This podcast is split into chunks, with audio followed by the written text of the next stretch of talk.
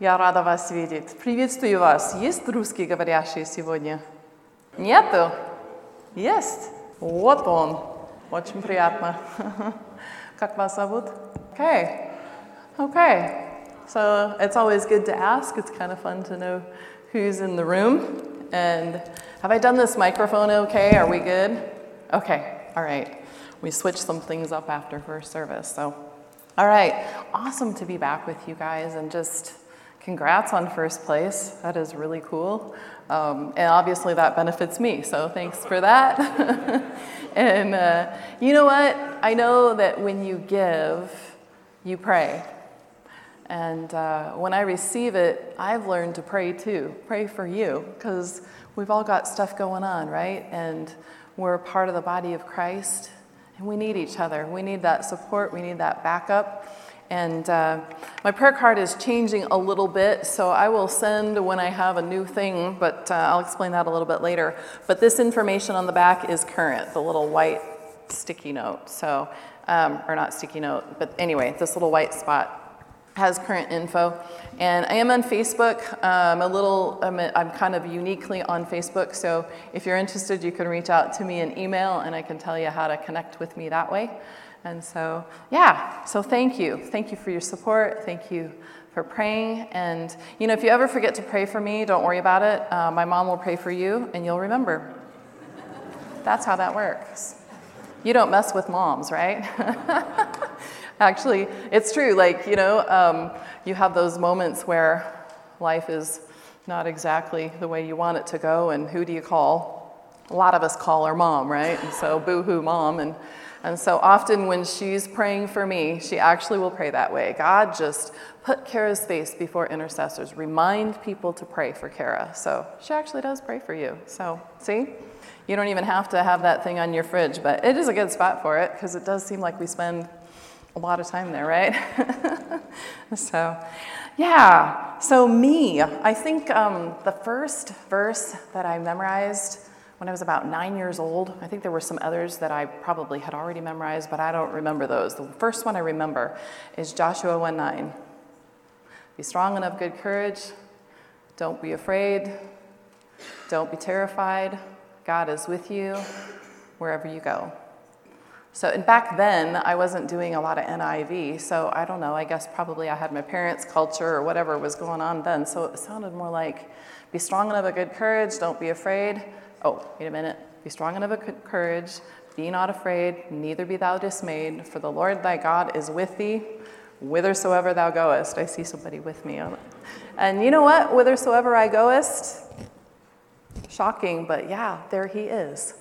And, uh, I think um, big part of that is nailing it on being in His will, you know, because then you've got heaven backing you up, and uh, and just hearing from heaven where it is that we're supposed to be, telling Him yes, even when it's kind of scary or it maybe is outside of our comfort zone, and just trusting that He's got the details and He knows what He's doing.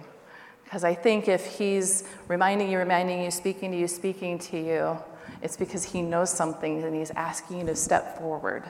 And uh, it might seem outside of your comfort zone, but just maybe he knows something about you and it's a perfect fit. And so I remember way, like way back um, when I was just kind of trying to hear God and trying to know what His will for my life was. And I had a pastor who just always talked about telling God yes, even in the little stuff. Not that you have the whole picture laid out, but that just one step at a time. Tell him yes, tell him yes, tell him yes. And then, you know, you're kind of conditioned to telling him yes, and man, it's hard to tell him no. and, you know, you just never know where he might take you, what he might do with your life when once you start telling him yes. Um, he kind of tends to show up in that. And so um, I'm actually originally from Seattle. My family's about an hour north of Seattle and about an hour south of the Canadian border. And um, my comfort zone was rain. So, um, you know, maybe, maybe a week of snow a year, maybe. And then, you know, all of Seattle shuts down because, I don't know, we don't have equipment, we have hills and whatever, we have excuses. But anyway, um, and so I, my whole plan, you know, I knew I was called to do the missions thing, um, didn't know where. Um, but I just thought, well, I guess I should go to Bible school, you know. And we had a perfectly good school right down in the east side of Seattle, and that's where I was going to go. That was my plan. Has anybody ever had their plan? How has that worked out for you? yeah. And so, um, I don't know, I just had a bunch of people in my world, I guess, that had been to Trinity in North Dakota. And bit by bit, it was like God started tugging on my heart, saying, You're going to go to North Dakota. And I'm thinking, um, so I don't know, there's this interesting thing about fear. I don't know what fear you have. Maybe it's heights, or maybe it's rodents, or it's snakes, or it's, um, I don't know, tight spaces, or um, and you can laugh. I know it's Alaska, so you can laugh all you want. It's fine because I got over this a long time ago. But my fear in that time was cold and snow. And I had a fear that I was going to walk over snow and I was going to fall through it and I was going to suffocate and die. So, um, fear is kind of funny that way. It seems silly to everybody that's not afraid of that thing, right? But somehow in us, it kind of grows arms and legs, and we get creative with it. And, and, um, and then, you know, I had good people, godly people, people that really heard from God in my home church that said, um, you know, North Dakota, it's, uh, it's cold and it snows there. And uh, I told this in first service. There was a girl that actually came to me, and remember, I'm afraid. I'm kind of, I'm kind of like ready to say yes, God, and I'm kind of admitting what I think I'm going to do, but I'm afraid. And so this girl comes to me and she says, You're going to go outside in the dead of winter when it's freezing cold, and your hair is going to freeze on your head, and then it's going to break off, and you're going to be bald.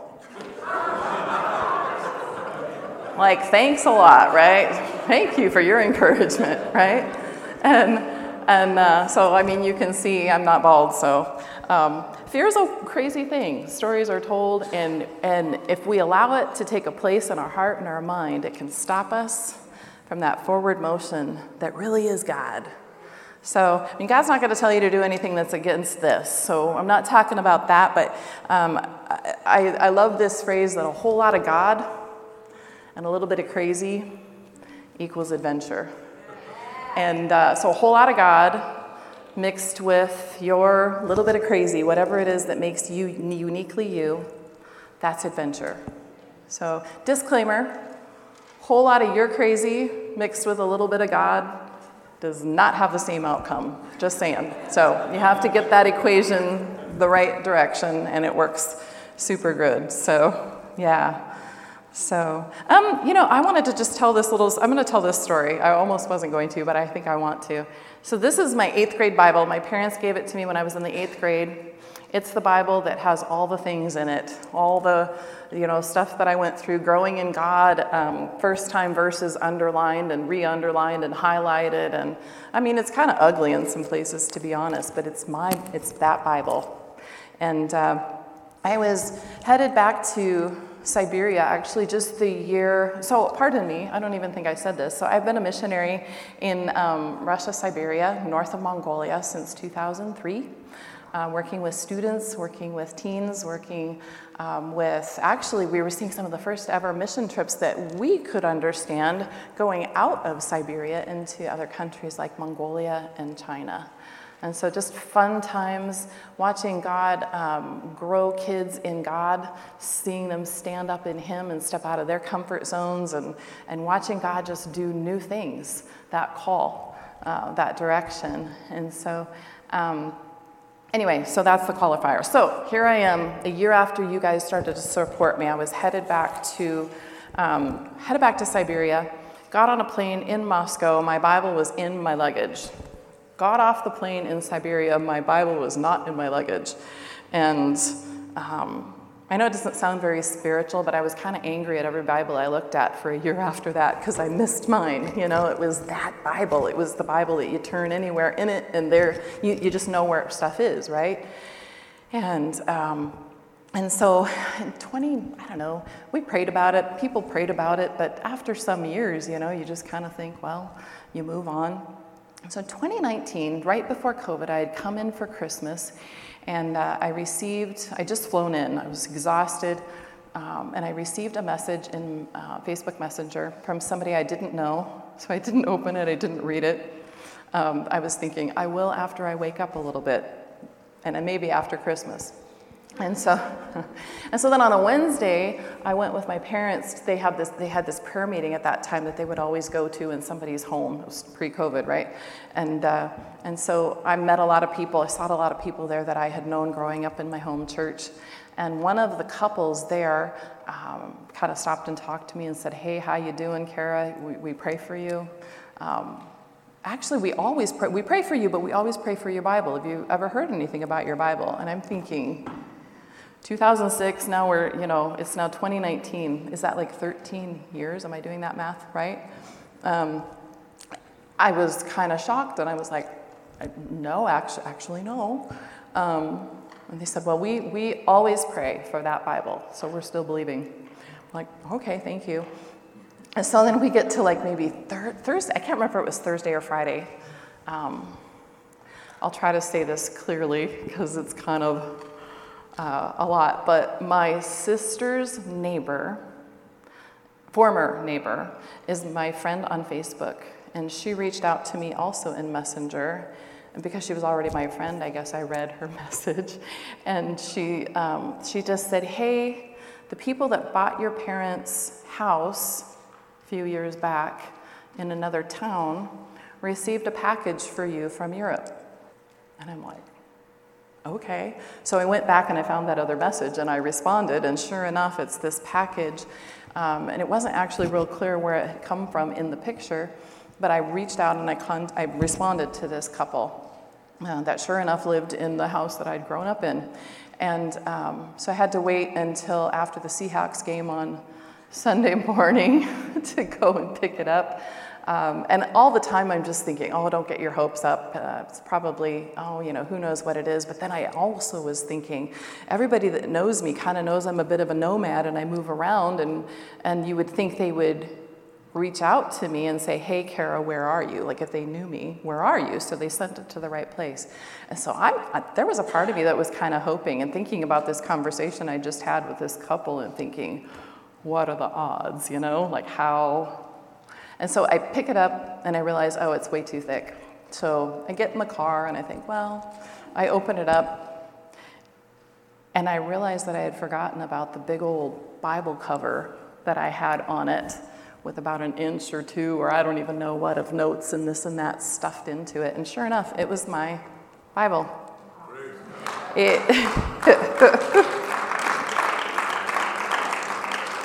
13 years. I wonder about the stories that it could tell. Very curious about that. But inside was a note from a guy named Mark who lived in London who was packing up his father Trevor's apartment in London. Trevor had worked for British Air and worked at London Heathrow for many years. Found my Bible. So it went missing in Moscow, and he found it in London Heathrow Airport. And it had been in his apartment. He had found uh, an old um, just envelope. Some, somebody had sent me a card, and I'd kept the envelope so I probably could send him a postcard from some foreign place because that was cool. I don't know. And so that's how he found my address. And he mailed it to me right, I mean, like Christmas time, right before COVID. So I don't know if any of you have had reason to try to send mail internationally, but it has been pretty wild and crazy to send mail internationally for a couple of years. And so even just like the timing in that, and so, yeah. And so I think um, that was just kind of one of those interesting seasons too. And I just remember it felt like God just reached out with a big hug and said, See, I know how to find you, I know how to connect you. I know where you are. And I mean, talk about the, the proverbial needle in a haystack. I mean, like, even the world is not too big for him to connect us, find us, and put it together. And so I got my Bible back, you guys. How wild is that? So, yeah. so, yes, please do pray for me because there's more going on than just getting my Bible back. And prayer is a good deal. So, Love it. Yeah, okay. So this journey of yes, North Dakota, and then on to the next thing and the next thing, and, and into Siberia. And, you know, um, I, I guess as I was spending time with students in Siberia and the former Soviet Union and some of these different countries, Latvia, where I had started, and traveling into other places, it was hard to not be aware of the issue of human trafficking uh, as it was being resourced out of these countries um, into, into destination countries elsewhere. So, prostitution, human trafficking, and, and, and whatnot. And so, um, God started to kind of tug on my heart maybe about, hmm, I mean, actually for some years, because really, uh, even in my college time, there was a girl on my floor that I met, and I rather, rather became like a, uh, a peer in a journey with a girl who was a survivor. We didn't know it initially, um, but I would say the journey of her intervention happened uh, in about seven years of time in my home church. Uh, started out, we just knew that there was an eating disorder, and I had pastors who knew how to work with that and had quite a ministry there, and then all of everything else started to pour out. And so she's still a friend to this day, and she's one of my go tos when I'm wondering about something. But God has done such a miracle of life and healing to her in every way. Because, because trafficking, because because uh, sexual abuse on this level, it so affects the person, mind, spirit, soul, and body. Um, that the healing work that needs to happen, it's not just happening in an overnight rescue. They're rescued, they're fine, all is good. No, it's a journey. It's a saturation of this. It's a process to new community and to truly understanding God's heart and just becoming new. And so, um, so that was kind of my first exposure, I suppose, in this world of anti-trafficking. Um, but you know, for all those years, I was working with students and, and, doing deep discipleship, doing what I loved, but also acquiring acquiring language, understanding culture, and um, and then as I'm watching and seeing what's happening, realizing that God had a time for me to shift gears, to still continue with my why, to continue to work with Slavic peoples, but in a little bit of a shift. And so, in that time, as God was kind of calling me that direction, I was back in the States for a bit. And I, um, you can go to the first um, slide there, the first uh, PowerPoint page. Um, I was in my small town, itty bitty um, rest stop. For some reason, I stopped at that rest stop on the freeway, and I realized this sign um, and actually, this is the first half of the sign. It's about eight and a half by 11, um, and it's actually in every rest stop all across, up and down I 5 uh, in Washington state, and I believe actually clear to the Mexican border. It's also in hospitals, it's in um, airports, and it says basically, well, you can read the first line. That's one, that's one sentence, but in six languages. So no one should force you into work or prostitution. And then you go to the second one. You have rights in the United States regardless of immigration status. If you or someone you know is being forced to work, please call for help. And the fourth language down actually, whoops, one, two, three, four, five, oh, there's actually seven there, aren't there? So the um, fifth language down, that's in Russian. So that is the national hotline. That works for you. Anybody that you, you know, if you need to know that, that's the number to know if you're aware of somebody in trouble and uh, that, that has need. So, but that was a shock to my system to realize my teeny tiny, tiny, teeny tiny small town Arlington, like this was right there at the freeway in the rest stop. Um, and, you know, I mean, Arlington is a bit known, especially at that time, for all the cows and all the smells that come with that. I mean, it's just like the middle of kind of nowhere, right? And it just really, it really shocked me. And it made me start to think about just even how we, um, because the church, we're a community, right? And so um, how making people known, even in our bitty little, maybe we're in a small town here or, or a bigger area, but how it, we in clumps can make people known and how it can really make a difference. I actually, go ahead to the third one if you would. Um, so there's just kind of some resources that I picked up in a course um, that I was taking called Rescue and Restore. Sandie Morgan, um, who is with the U.S. Task Force, um, she has quite a few resources that, that, I don't know, they might be good for you if you want to snap a picture. You can ask me later. But um, oh, is that the first one of that list? Okay. So um, I am a treasure.com. That is actually for there's it's for church training. Um, and actually, there is in it's a ministry in uh, California of a gal who was working in a strip club that found Jesus, and she has ministry that goes back into the strip clubs across California. And um, so, excellent, excellent, and accurate information because there's a lot of inaccurate information out there on, on trafficking. Um, and so, good information that way, but there's church training and there's also a survival only section. So, if you or somebody you knows needs that, there's a free book of her story, uh, and there's several other gifts that come with that. So, that's a really great resource.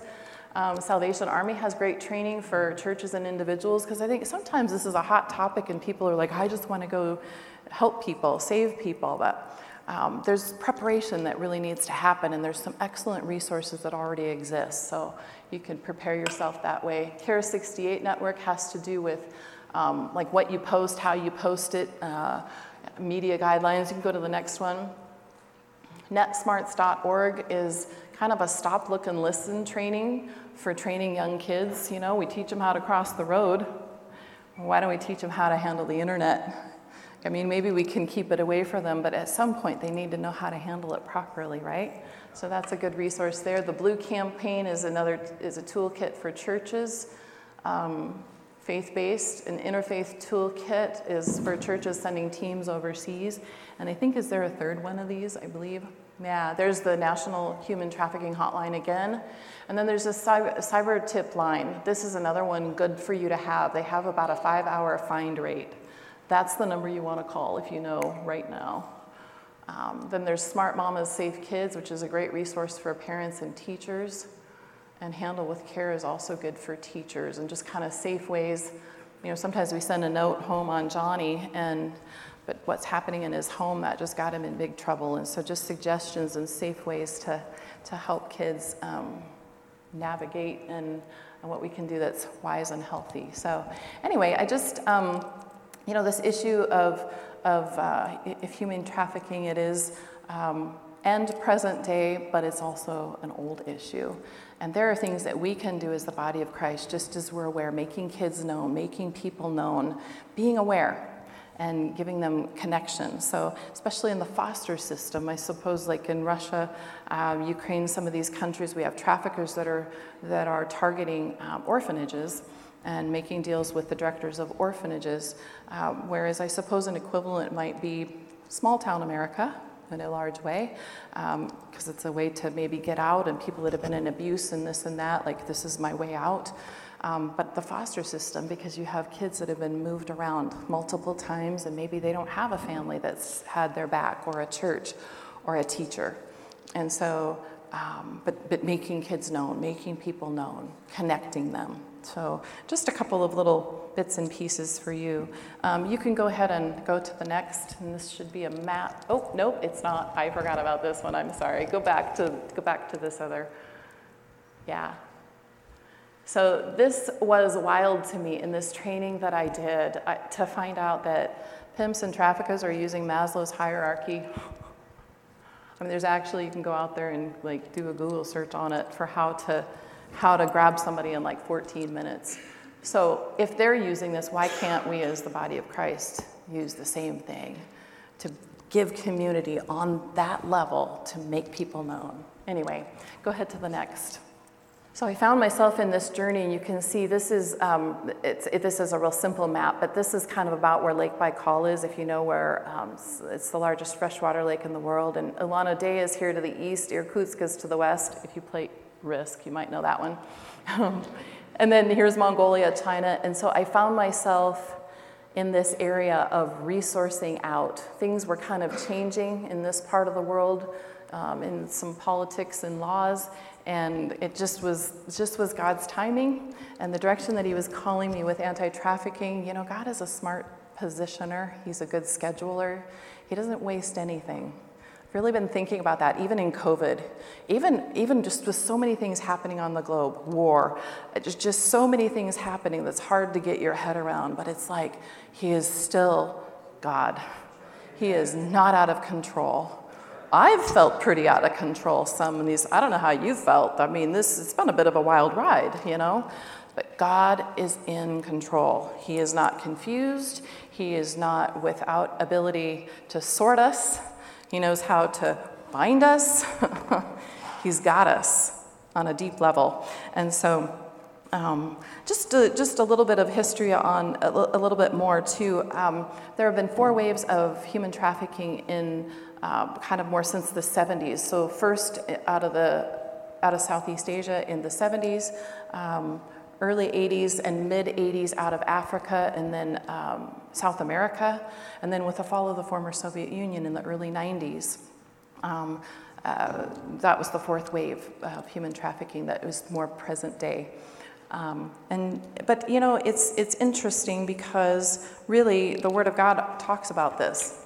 I didn't read my Bible like this before, um, but uh, this is quite a story to think about that probably some of you have heard from 2 Corinthians 4. It's about Elisha and the widow, the prophet's wife, and it's the story of the oil in the jar. Do you remember it? So she has this, this jar of oil, and um, her husband, the prophet, has just died, and she has two boys that are going to be sold to the tax collector to pay her debt. And Elisha comes up, he's a man of God, and uh, God just positions him in the right place at the right time. And God gives a miracle in the middle of it, but it was a person that noticed, a person that saw. And uh, he asked her, What did she have in her hand? What were her resources? So she has the jar of oil and then he proceeds to engage a whole community. and he said, uh, go, go get the vessels and the, the, the um, not baskets, what am I trying to say? The c- containers, the pots, thank you, thank you. The pots from this community that she has around her. And so the community gets involved, hands over their pots, and then the miracle. And she pours, and she pours, and she pours, and she pours, and she pours until all the pots are full and then there's no more. But she sells it and she has enough. And that was a prevention. Her boys were prevented from being sold into slavery. You guys, that's 2 Kings 4. That's a prevention from somebody from two somebodies being sold as slaves. That's what that is. Not crazy to think about. It's in the Word of God. So, um, her resources, engaging the community, a God miracle. What's in your hand? You know, in this case, nobody even wrote a check, you know, they just they gave her what they had and they worked together.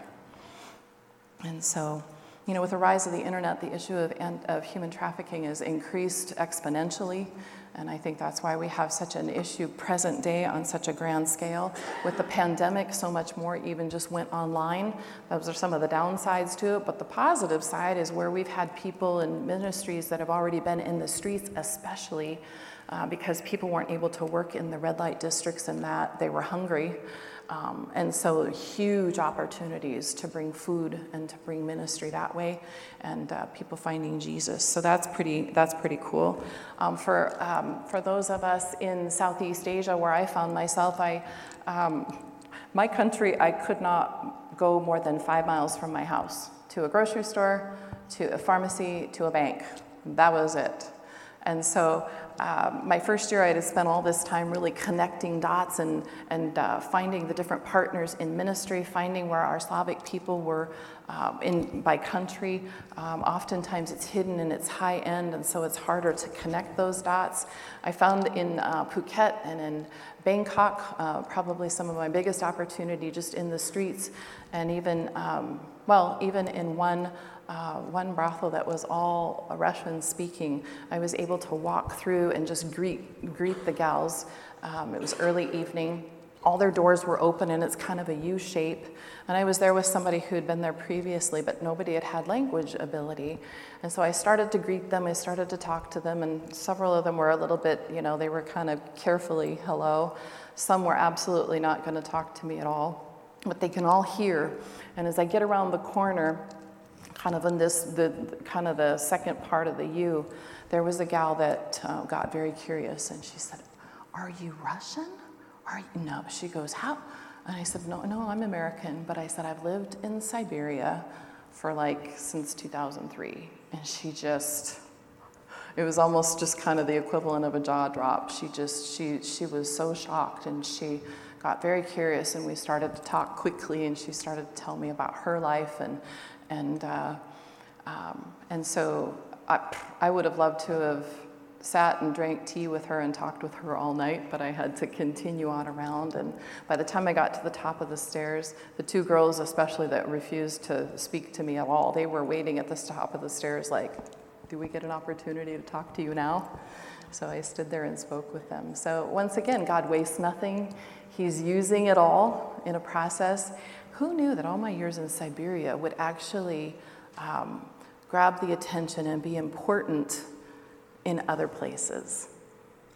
Because in the former Soviet Union, in Latvia, it was the same. And uh, you, you, don't really approach people on the street. You don't really talk. You don't make eye contact. You don't talk with people. But um, in these settings, and the ability to say that I've lived where I've lived, it opens doors. So, you know, as I was beginning this process of saying yes to God yet again into this area of anti trafficking, um, I heard this woman who'd also had a similar journey of saying yes to God talk about this. It was a, like a vision or a dream that she had had, and it was about God's house.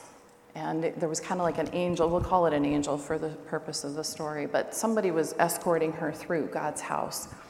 And so, and she, she was there to look for Jesus. And so she wanted the angel to show her where Jesus was. And so they walk in this big, it's, it's a mansion, it's, this, it's beautiful, it's, it's um, the ornate doors, and um, everything is beautifully decorated. She walks into the hall, Jesus isn't there. The dining room, the kitchen, nope, he's not there.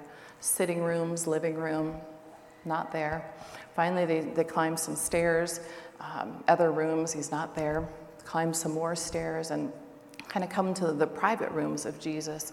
And uh, still, still he's not there. They, but they kind of walk into this one room that looks like probably where he sleeps. It's this big, beautiful bed and decorations on the wall, and still he's not there.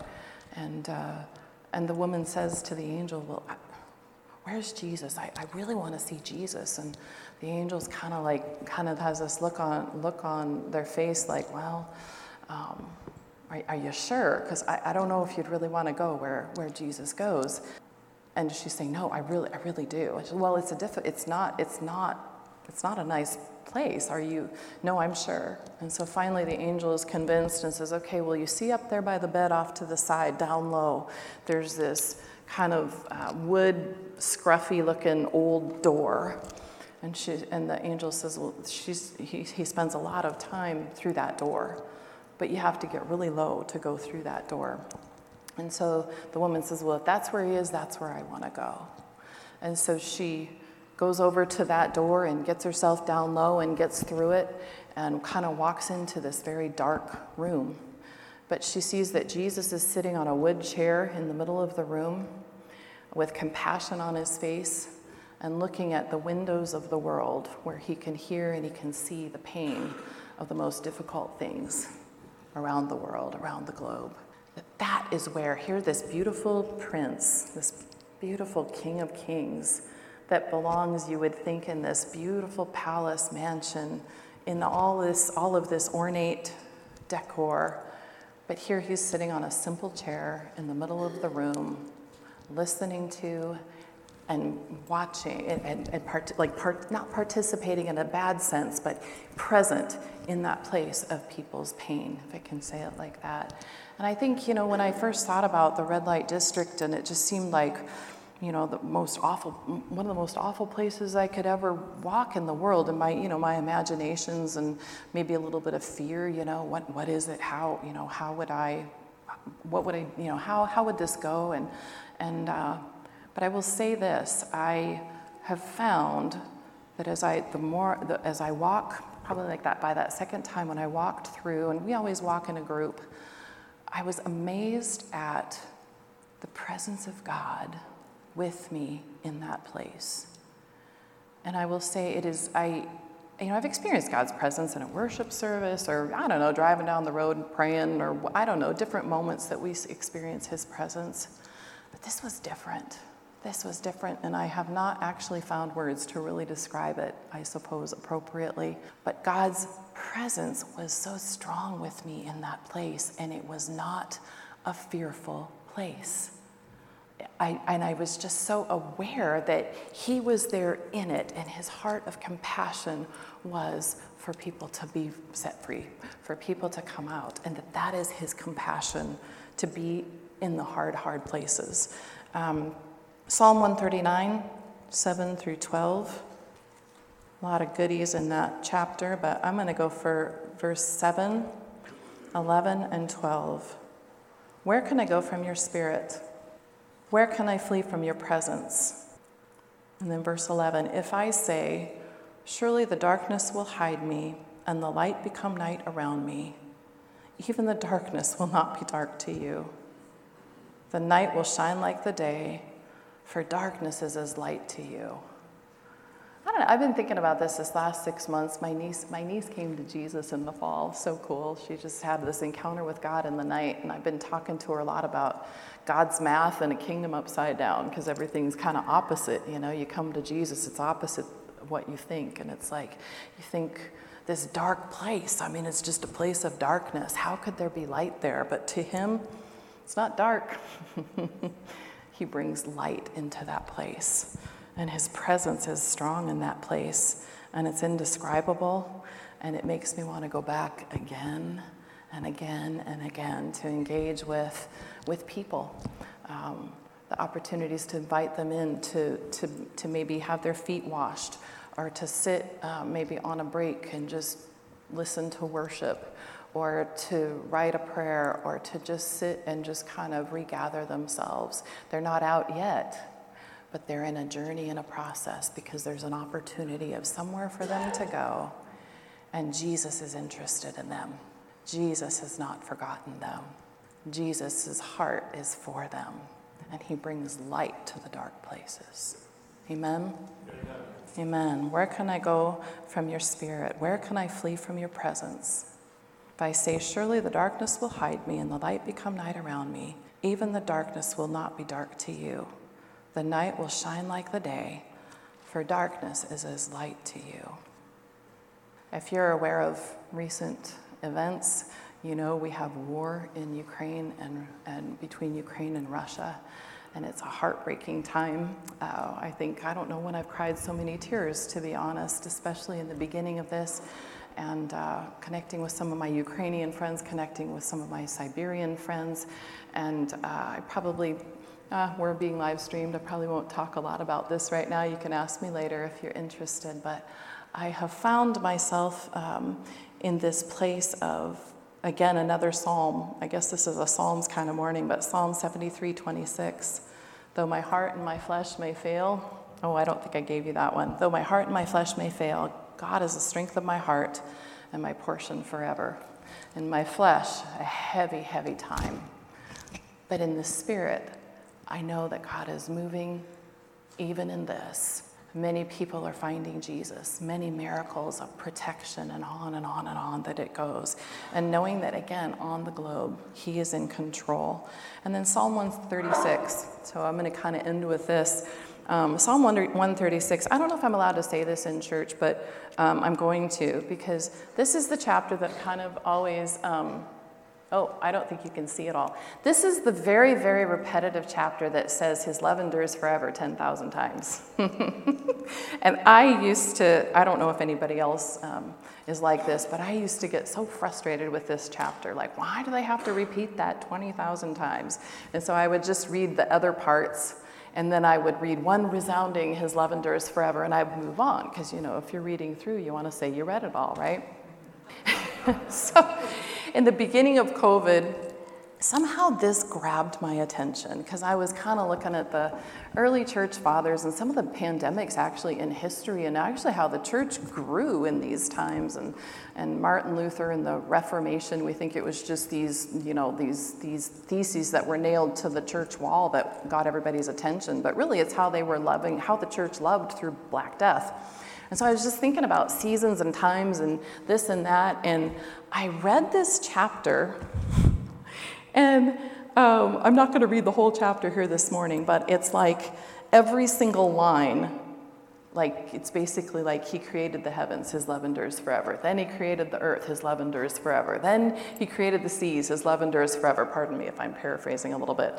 And then but then we go from there to to the children of israel end up in captivity in um, in egypt his love endures forever. And then this happened for them this experience before pharaoh his love endures forever. And then you you see they finally get free in the miracles and that his love endures forever. And then you go from there to um, oh, it's like nations are being established and kings are being wiped out and this and that. His love endures forever. And I thought, I don't know. You know how sometimes it is a verse just doesn't stand out until all of a sudden it just reaches out and grabs your heart.